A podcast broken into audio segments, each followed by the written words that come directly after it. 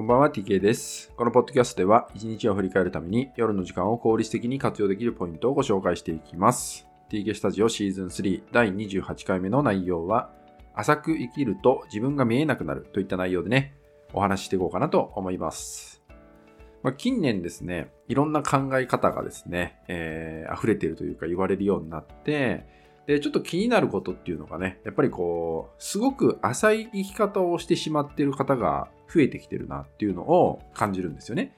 まあ、特に僕のように、このメンタルヘルスというね、えー仕事でか、えー人と関わっていく中で、いろんな人のお話を聞いたりとかね、いろんな人見てきたりするんですけど、そこでですね、やっぱりこの浅さ、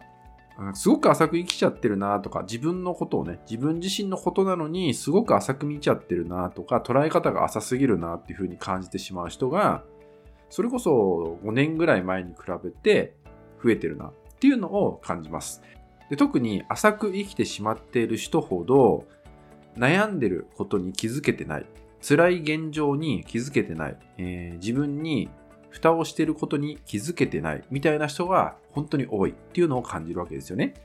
そう。で、えーまあ本人がね、別に自覚がなくて苦しくないっていうふうに本人の中で感じているんであれば、別にそれはそれでいいのかなとは思うんですけど、ただ、それによって何が起きてしまうかっていうと、周りですね。周りを振り回してしまうってことが、まあ起きてしまうんだよってことがある。でこれがさっき言ったように、まあ、近年ね、そういうのが増えてきてるっていうのはなぜかっていうと、まあ、それが、まあ、自分らしく生きるとかね、自分軸を持って生きるとか、まあ、自由度が高い生き方みたいな表現がすごくね、使われるようになったからっていうのはあるのかなって思うんですよ。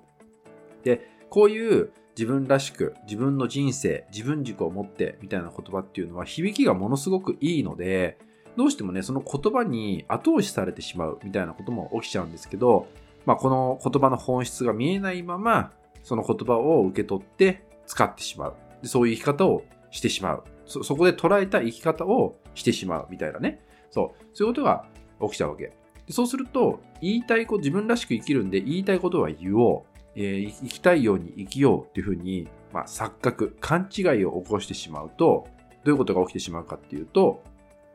楽しくないからやめようとか、えーうまくいかなかったから変えようとか、合わないからもうやめようみたいな風に、なんか自分の心に従ってはいるんだけど、周りを全然考えてない状態っていうのが起きてるんですね。まあ、いわゆるこれは自分軸で生きてるんじゃなくて、自分勝手に生きてる状態っていうのが起きてるんですよ。そうでこれをしてしまうと、本人はね、自分で生きるんだって言って気持ちいいのかもしれないけど、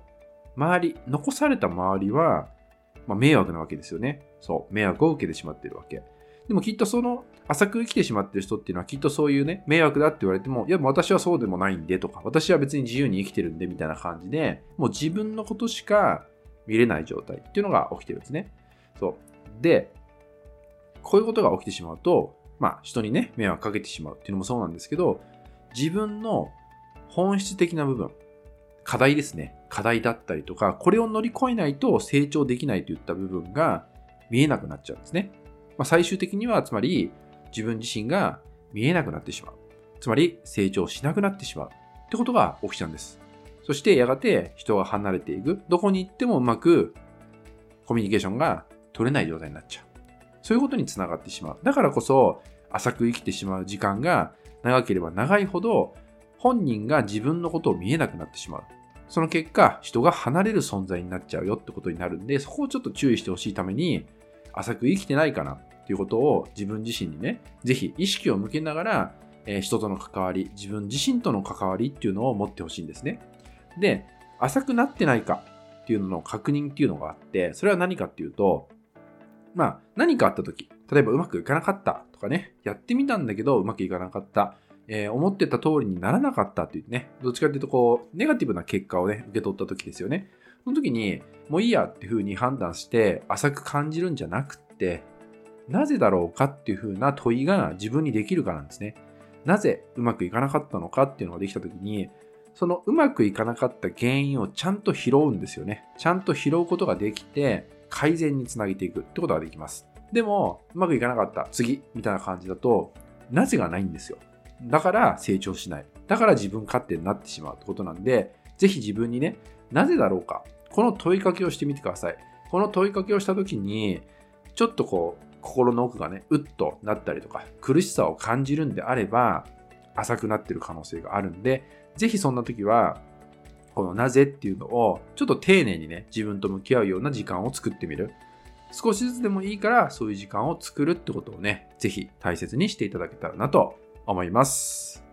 はい、今回はね、浅く生きると自分が見えなくなるって話をね、えー、していきました。あなたもですね、ぜひ自分を振り返りながらですね、なるべくね、この浅い生き方をしないっていうことを大事にしてほしいので、常に自分への問いかけができるように、問いかけをした時に心が重くならない自分、そういう自分で入れるかっていうところまでね、ぜひ自分と向き合うことをね、続けていただけたらなと思います。